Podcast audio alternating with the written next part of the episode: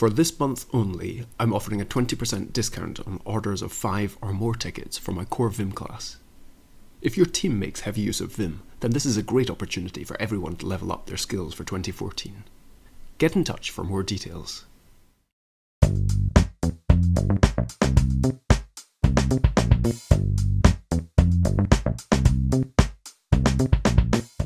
The dot command is my all-time favourite Vim trick.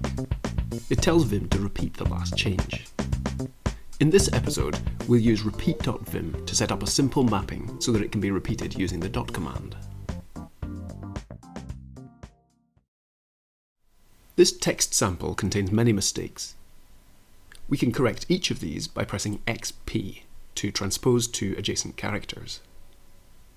As I perform the same two changes again and again, I find myself wishing that I could use the dot command, which repeats the last change.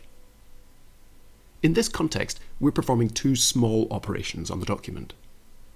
X cuts the current character, saving it to the default register, and P puts the contents of the default register after the cursor position. The dot command repeats the last change, which is P in this case. It would be handy if we could change this behaviour so that Vim treated these two commands as one. The repeat.vim plugin by Tim Pope makes this possible. I'd like to be able to press CP to transpose two characters in repeatable fashion. Let's start with something simple. I'll save and source this file. And now pressing CP does exactly the same thing as pressing XP. Just as before, the dot command repeats the P command, not XP. We'll iterate on this, working up to a mapping that uses functionality from repeat.vim to make it play nicely with the dot command. First up, we'll use the special plug key to create a named mapping. A custom mapping usually instructs Vim to execute the keys on the right hand side of the expression whenever the user presses the keys on the left hand side. Named mappings are different.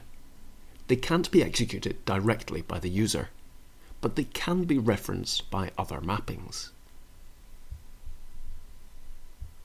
For example, now we could instruct Vim to execute our named mapping whenever the user presses CP. This iteration of our custom mapping is twice as long as the previous one, and it behaves exactly the same way. But it lays the foundations to make our mapping repeatable. The repeat.vim plugin allows us to tell Vim which mapping to execute when we use the dot command. Let's modify our named mapping so that after running the normal mode x and p commands, it calls the repeat set function, setting up the dot command to repeat this named function. That doesn't fit onto a single line, so let's break it in two. I'll save and source this file now, when I use the cp command, not only does it transpose two characters, but it calls the repeat set command. And now the dot command transposes two characters. Bingo! There's one final improvement that I'd like to make though. Let's mute this output on the command line. We can do this by adding the silent argument to our named mapping.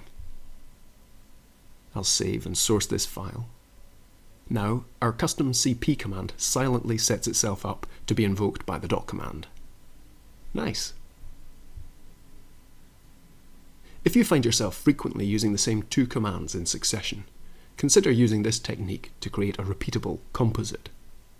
The dot command can be a real time saver. The information in this video is summarised in the accompanying show notes. If you have any questions, requests, or recommendations, then you can contact me at drew at vimcasts.org.